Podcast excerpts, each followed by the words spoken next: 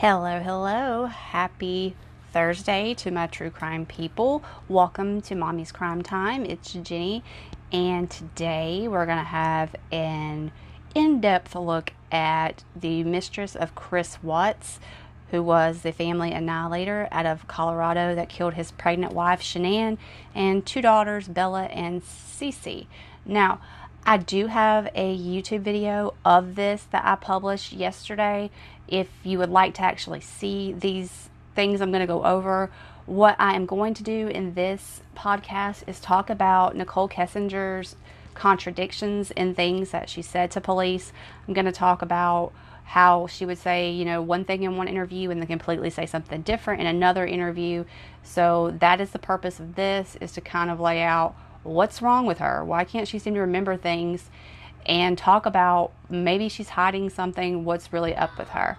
Now, like I said, if you want to see the actual documents, for yourself to see what I'm talking about so you know I didn't just make these things up. You can look up the discovery in the Chris Watts case. You can find it any, like several places online have it. You can also, like I said, go on YouTube, search for Mommy's Crime Time, and I do have a channel, and the channel has the slides, and I go over them kind of like I'm going to do here, but you can actually see these details. Now, before we get started on that, I hope everyone is doing well. I know that there's been so much heartache in the news lately with the Faye Swetlik case, and you know we're still wondering where little Gannon Stauch is, and it's killing me that we still don't have any details. I mean, it's it's been like three weeks, and there's still nothing. And I am going to be doing a podcast on the Gannon case, another one different than the one I've already done. And the one that's coming up is going to be more about the stepmom and kind of like what I'm doing right now with Nichol Kessinger, where I kind of break down things that she said that contradict and make her story just not plausible and they don't add up. That being said, I want to go ahead and jump into this and we'll get started with who is Nichol Kessinger. Now, as I said, she was the mistress of Chris Watts and she herself came to police and she made it out like she was going to be forthcoming. She wanted to come to them and tell them about this affair. She wanted to help this investigation. She didn't want to hinder it, but she did not want her name in the media. Of course, the detectives are like, okay, really, you know, like that's going to happen. But she did some pretty shady things. She has obviously hidden evidence or hidden things or something she doesn't want people to know. And I don't know what all those things are, but I know that if you look at all of the things I'm going to talk about, it will leave you with a lot of inconsistencies and left out information that definitely is going to make you question her, maybe her involvement, maybe her role, maybe her prior knowledge, but I do want to make sure that I note here this this podcast is for educational purposes. She has not been charged with any crimes. This is my opinion based on the discovery documents. So any, you know, opinions that you hear are mine and this is for educational purposes only. So let's start out with one of the biggest things that Nichol Kessinger and Chris Watts have seemed to kind of agree on, but their story doesn't exactly line up or make sense that would be when did their relationship really start? Because we know that this relationship was pretty serious at the time of the murders. So I have a hard time believing when her and Chris Watts both say that this relationship started around the 1st of July. You're talking maybe six week relationship that got this serious. Now, when I say this serious, I'll go over what I'm talking about. But in the Letters from Christopher book by Cheryln Cadle, Chris Watts does basically say that the reason he killed his family was to have a new life with Nikki. So we know she was basically the catalyst for this. We know that she had a big part in his mindset and why he did what he did. So they both say the relationship started, as in the relationship part, in July. But in the very first interview with detectives, they met Nichol Kessinger at a park. She wasn't at the police station or anything, she met them at a park. And this is when they ask her, you know, when did you really start seeing each other? And in the first interview, she says it was June. Okay. Sure. All right. But then in the second interview, she says, oh, it was May or June. Now, this to me is kind of awkward because, yes, it's only a month. You know, who knows exactly. But what I'm saying is, this is a murder investigation, and you would think that she would have her facts lined up. And before she came to police, she'd say, Look, I know we started talking on this day. Now, there are some emails exchanged between them, but overall, it just seems as if she doesn't want to admit to when she actually met him because if we look back at Nichol Kessinger's Google searches, back in September of 2017, okay? September 2017, almost a year before the murders, she Googled Shanann Watts. In August of 2017, she Googled Chris Watts. And again in January of 2018, she Googled Shanann Watts. Now, this is way before the relationship, way before they ever supposedly met. So I do wonder why was she searching for them if they had never even met each other? Her actions don't line up with her statements. I don't know how you could say you met someone in May or June, but then you search for them several, several months prior to this on Google. So there's one of her big contradictions and inconsistencies. Another one is that she says she didn't know that he was married. She didn't know he was married. She knew he was married, but she knew he was separated. I mean, it's just kind of like a back and forth. Like she and Chris Watts even alludes to this in the book. He says that she knew he was married from day one, but she's just trying to save face. To be fair, he says that she thought he was separated. Okay, in interview one, she says she was aware they were married, but they were separating. But in the beginning, she did not even know he had a significant other. Apparently, she found out about the significant other after she found out about the children. She claims that she found out that he had children around Father's Day. We know this is like, what, mid June for Father's Day. So at first, she's acting like, oh, I didn't know he was married at all for these first few weeks. And then, you know, he told me he was married, but he was separated. So that doesn't exactly make sense. And then the second interview, she completely says, "Oh, I didn't know he was married. He didn't wear a wedding ring." So, where you know, interview one, I knew he wasn't married but separated. Interview two, I didn't know he was married because he didn't wear a ring, and I found out around Father's Day. So, which one was it? You knew he was married, you didn't know he was married, or she just confused on the dates where she didn't know, he, like I said, she didn't know he was married, and then she found out he was married, and then he told her he was separating. But one thing about that that I find to be very, very, very telling is if you're separated, then you're not in an active relationship with your spouse. You should be, you know, separated. You're in a different, you know, different homes, different whatever. Now, I'm, I'm, sure there are cases where, you know, you can't financially be in a different home at that point, but this should be a red flag to any woman entering a relationship with a man if he says, Oh, I'm separated, but I still live with my wife. That's something that just would it would be a major red flag for any woman and I don't really believe her story that she thought they were separated why do I not believe she believed they were separated? Because of the Google searches. Because she did Google way in advance. And those September and August 2017 Google searches of Shanann and Chris, they coincide with when Shanann had neck surgery. It's almost like, you know, she didn't know what Chris was doing, had they met, and she was looking on Facebook to see if she could find out what was happening. This is why I say that it doesn't exactly add up. Also, if you're in a relationship with a man who is supposedly separated, you would not Google, man I'm having an affair with says he will leave his wife, because you would not refer to this as an affair, because in your mind, he was separated and not in an active relationship with his wife. Nichol Kessinger did Google, man I'm having an affair with says he will leave his wife on July 24th. So, again, that does not add up with her story. The next thing is she talks about how the relationship wasn't that serious, you know. He was more into her than she was him. She really just wanted to take this slow. All of these things. So it's it's almost like in some interview she's saying, "Oh, we had a very healthy relationship," but then she's also like, "Oh, it wasn't serious." I mean, we never talked about marriage or anything like that. It was not like that at all. We never talked about me meeting the kids, these kind of things. And what we could take it to with that is in interview two, in the very beginning, Detective Koback asks her, you know, did you ever discuss marriage? And she says, no, we never discussed marriage, nothing like that. But by the end of that interview, the other investigator asks her, you know, so you never talked about marriage or anything, along those lines. And she says that, oh, well, we offhanded, you know, mentioned it, but it wasn't a deep conversation. So in one interview, she contradicted herself which to me if you if it wasn't that serious you weren't you know talking about marriage then why exactly on august 4th did you google wedding dresses for over two hours and on august 8th why did you google marrying your mistress those two google searches prove that they did talk about marriage or she was thinking about marriage and that the relationship was more serious than what she was pretending it was to investigators now, the other thing she says that is definitely a contradiction is kind of it, it will confuse you is that in the very first interview, she says that her dad is the only person that is aware that she was seeing Chris or aware of the affair. So, okay, her dad's with her at the interview. Obviously, he would be aware. Okay, interview two, she again says that none of her friends were aware that she was, you know, seeing him. No one knew about him. But then by the third interview, she admits that she did tell her friend Charlotte about Chris Watts as well as sending her pictures of him. And then in a later interview, she's saying, you know, well, she didn't know, she didn't put it together that the man that I was seeing was the man who murdered his family from news outlets. But if she sent her a photo, obviously Charlotte would have known that was him. So again, she's tripping over her own words of, oh, I only told my dad. Oh, I didn't tell anyone. Oh, wait, I did tell my friend Charlotte.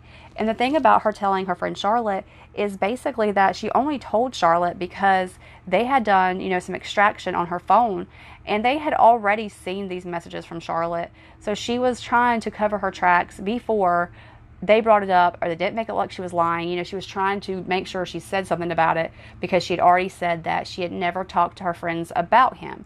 So she really only gives out information when she knows it's going to come out or when it's convenient to her. She doesn't you know, just come in there and say, Look, this is everything. This is what I've done. This is what was said. Here's my phone with all the messages. You can read it. I didn't do anything wrong. No, that's not the case. Before she went to the police, she honestly knew something was in her phone that was going to get her in trouble because she spends several t- several hours on August 14th before coming to the police on the 15th, searching for can cops trace text messages? How long do phone companies keep text messages? Difference between text message and text message detail. So we know that she knew there was something there that they may find that would incriminate her or not make her look good. When she's asked, you know, well, why did you delete your phone? She claims it's because after she realized his family was missing, found out Shanann was pregnant, all these things that she questioned Chris, she got disgusted by him, and she decided to just wipe him out of her life by deleting everything in regards to him.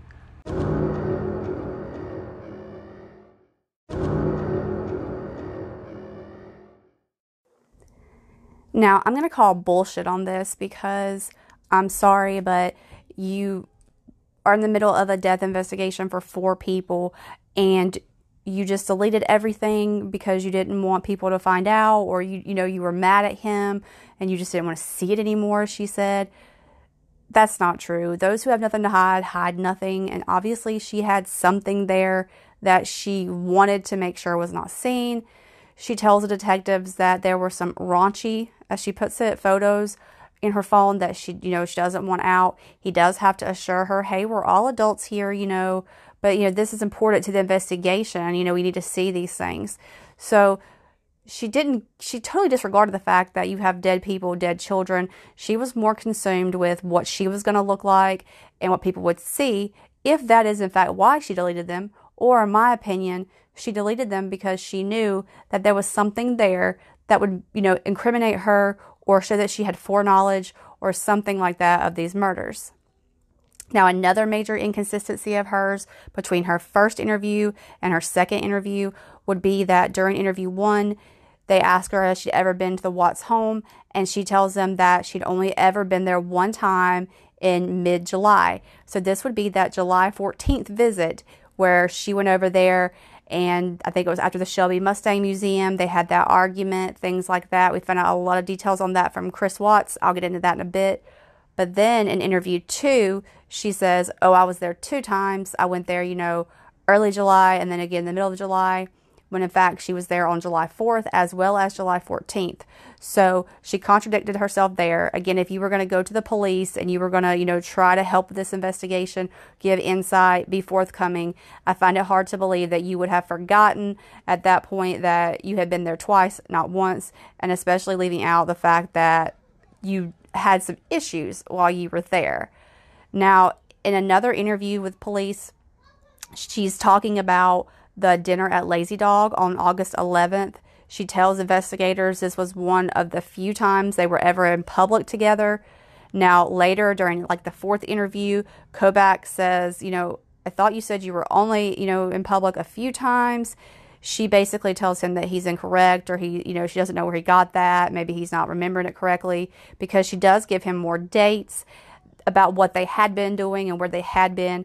So between her first interview and like the fourth interview, she goes from, oh, we had only been out, you know, together a few times to admitting they had been out a lot. We do know they went to a lot of places together. Shanann was in North Carolina, so it was easy for Chris to come and go as he pleased. We know that Chris Watts basically lived with her for the month of July because his family was not home. We know that they went to the movies, you know, the first week of July.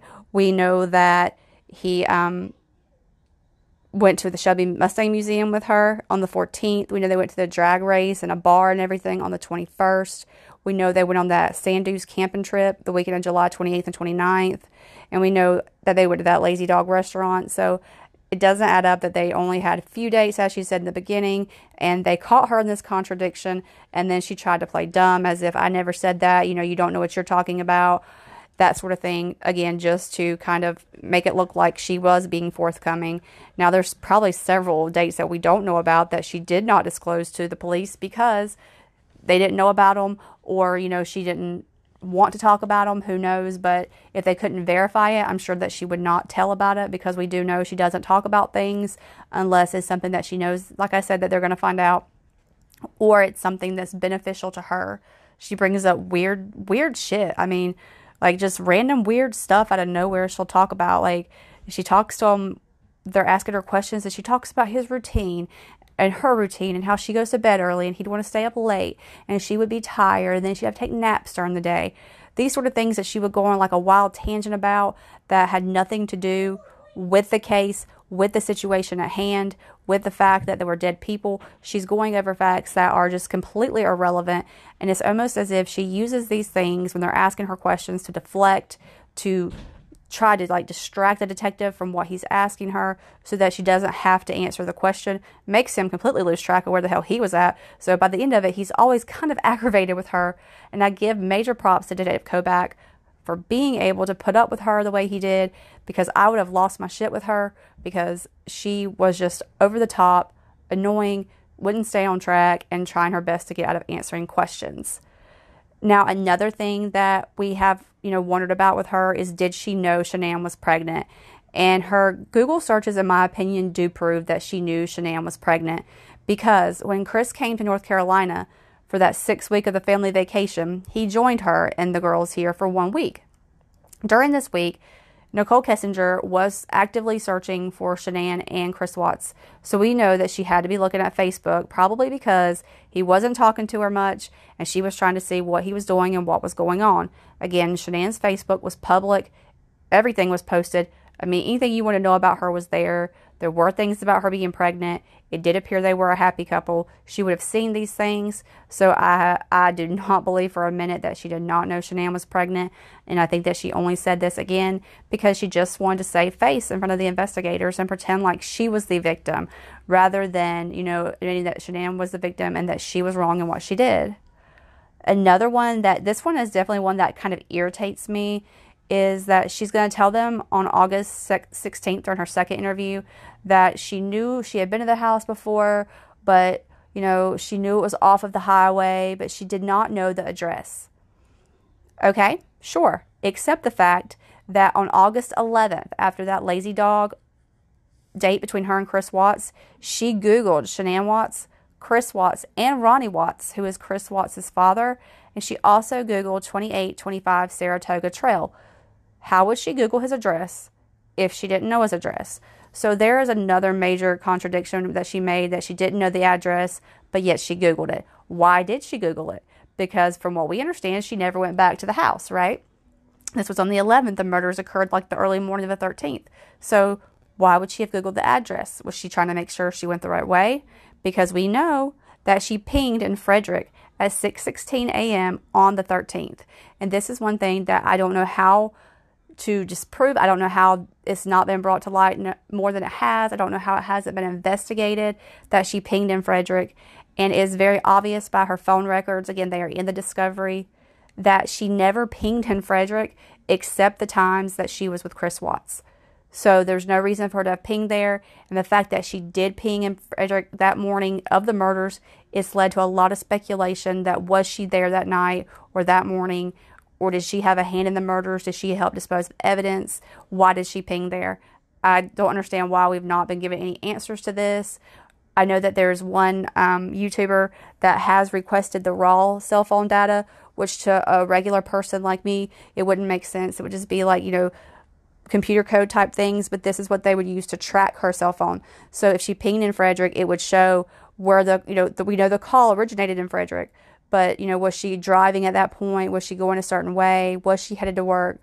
And I know that they said it was going to cost like $3,000 to release that information for them to investigate it, print out the reports, the CDs, stuff like that. So I don't I haven't heard any update on whether this lady has gotten that, but I do hope that she does so that we can find out more detail. Maybe they're not releasing it because they know more than what we know. At this point, we don't know, but I'm sure we would all freaking love to know.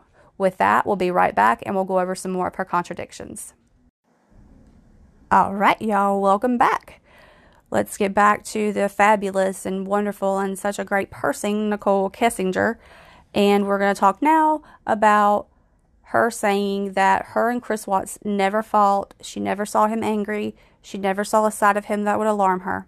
Okay, that's probably true that she never, you know, seen him angry, but we do know that he saw her angry twice.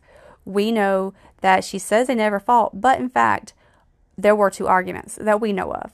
The first one was on July 4th.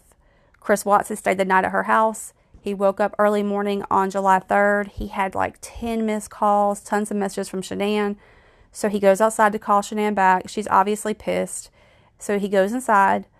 Nichol is in the shower and he tells her, Look, I got to go. I'm going home. And I guess it, he alludes to the fact they're not going to hang out for the rest of the day or something like that. What does she do? She gets pissed. So she drives to his home, you know, that she doesn't know the address to because she's mad and she wants to talk about this or whatever. Now she tells investigators that she was there on the 4th because she was helping him set up his Fitness Pal app, when in fact she was there on the 4th because she came over there unannounced because she was angry that he had left her house. Chris Watts says that this is probably the first time that she realized that she was not number one in his life. So again, she does not mention any of this. The July 14th fight was after they went to that museum. They stopped back at his house and he says that you know she's walking around the house. She even states that she had looked around the house a little bit. She she does not say she went to the master bedroom. I'm gonna call bullshit on that too because you know she did. But she walks around the house. She follows Dieter, their dog, upstairs. She comes down. He says he can tell she's angry, upset. She gets mad. She asks him what the fuck he is doing with her. That's her words and they get in this big fight about it because she's saying you have this life and you have this house and all these things. So she goes outside and she sits in her vehicle in the driveway for about 30 minutes. He describes how he had to talk her off the ledge and get her to come back inside and talk to him. And then later that night is a night that she told him that she wanted to have his first son. Now, I feel like there is something left out of this. I feel like maybe while she was in the home on the 14th, if she did not know Shanann was pregnant, Maybe this is when she found out. I'm sure there were probably baby items around the home. And that would mean, you know, why she would ask or say, I want to have your first son. To me, you know, I just felt like that would be an out of nowhere comment unless she had seen something or knew something about Shanann's pregnancy that had happened that very day. But again, she did not mention any of these arguments or anything like that to the investigators. Now, she also gave them a really hard time with getting her phone. She did not want to hand this phone over. I mean, she kept saying, you know, you can, you can, you can have my phone, whatever. But every time it was time, she would kind of give them a hard time. They did some uploads or downloads of the data on her phone, but ultimately, she did not end up surrendering her phone until like September 6th, I believe. So she had her phone for a long time and she, she did not want to give it over. And to me, this is again telling why didn't she want to give the phone over? She was scared they'd be able to get something off of it that she had deleted. Another fun fact they asked her about the dinner on August 11th at that Lazy Dog restaurant. And in the second interview, you know, she, she doesn't really know what they talked about, what they talk about. Then we talked about fitness. We talked about his fitness, maybe. Okay, so, all right, so this entire dinner that you're out the night before, you know, or the day before his wife is supposed to come home, you're talking about his fitness. Well, then by like the fourth interview, she's like, okay, no, we were talking about apartments and him looking for an apartment and he was going to start looking at apartments the week of the 13th. We're talking about his financial situation, him opening a bank account in his own name to save money. But of course, she did not remember this in the second interview, which was obviously a lot closer in time to that interview. So again, she only remembers things when it's convenient for her. Then she also talks about how Chris Watts never talked bad about Shanann Watts. She, you know, she he never said anything bad. He said she was a great mom, But later, slowly over the interviews, you can read where she is very condescending towards Shanann. She almost looks for any way that she can kind of insult her. She also will not say Shanann. The detective has to prompt her to say it. She she refuses to say her name. She refers to her as her. So again, you know, over these, you know, several interviews is oh, she you know, she was always spending too much money. She was bossy. She didn't let Chris be himself and all these things that she's saying when obviously that she did talk bad about her, but she was trying to portray like, oh, I don't have anything bad to say about her. When obviously she did, and she would let things out slowly. Now, remember, she said this relationship wasn't serious? Okay. Then why did she give Chris Watts an apartment to her house on August 8th? Now, she didn't tell police about this. This came out in the Letters from Christopher book. He claims that he took paint for her car that he picked up at the Toyota dealership, touch up paint, and that that's when she gave him a key to the house. Now, this is also the day that Shanann had her ultrasound that he was, you know, running late to, that sort of thing. So, my question with that is, you know, did she give him this key because she knew the ultrasound was that day? She was trying to, like, in a way, seal their relationship or do something to make sure that she was in his mind at the ultrasound.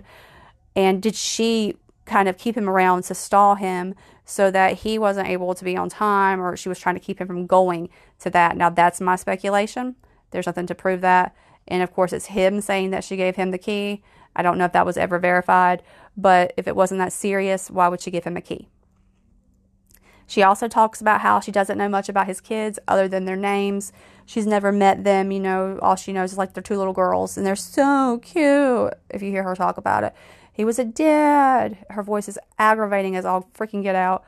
But she talks about how she knew that Celeste had a peanut allergy or a tree nut allergy. If you didn't know anything about his kids other than their names, why would you know about allergies? And she also knew about the incident in North Carolina between Shanann and Cindy Watts, Chris's mother, with the Nutgate, as I call it.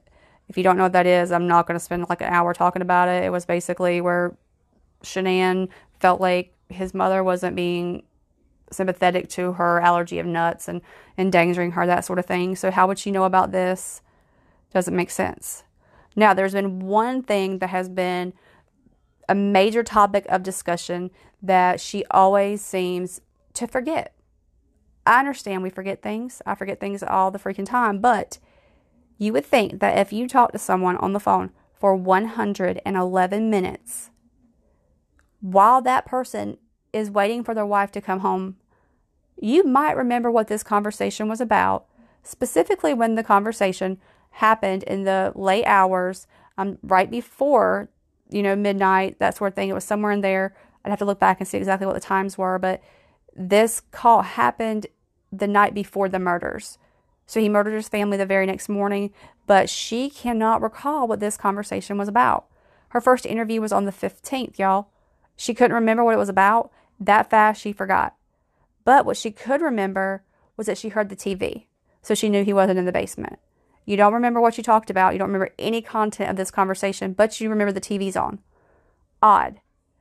Then later, she finally says, Oh, wait, we did talk about him going to Cervi 319 and he was going to go work on this or that. So slowly that comes out. This phone call did originate in Thornton, where she lived. Now, there has been a lot of speculation, especially recently, after they have gone over the router data, that sort of thing, and you know, some of the information there and the security type stuff from the home on that night. And it looks as if, you know, what if possible speculation here? She started calling him from Thornton and she was actually driving to his home. And that's why they had this long conversation. It was like an alibi. He, you know, came on and off of his router. Did he walk outside? Did he meet her? Did he let her in the back door? She wouldn't have been on video surveillance. Did she stay the night there? Did she assist in the murders? And is this why she pinged in Frederick the next morning because she had been there that night? Now, that part of it, I cannot verify. That's speculation. Like I said, that person's trying to get that cell phone data. But what I can say is that she just seems to not remember shit about this long phone call right before the murders. And you would really think that she would remember at least something other than, oh, um, the TV was on and, oh, yeah, he said he was going to Cervi the next morning. Obviously, there had to be more content than that. I think they were probably getting their story straight for what they were going to say. Again, my opinion. Now, on the 13th, she is on this is after the murders. This is that night. The family's missing. She talks to him on the phone several times that night, and she talks, you know, differently about how his he acted, things like that. But one thing that she completely fails to mention to the investigators is that she was on the phone with Chris Watts on his personal cell phone while he was on his work phone with the detective. So she was eavesdropping. She never mentions this. He plays phone tag with the detective for a minute. He says, Oh, um, my, my phone, my personal phone is not working right, so I called you on my work phone.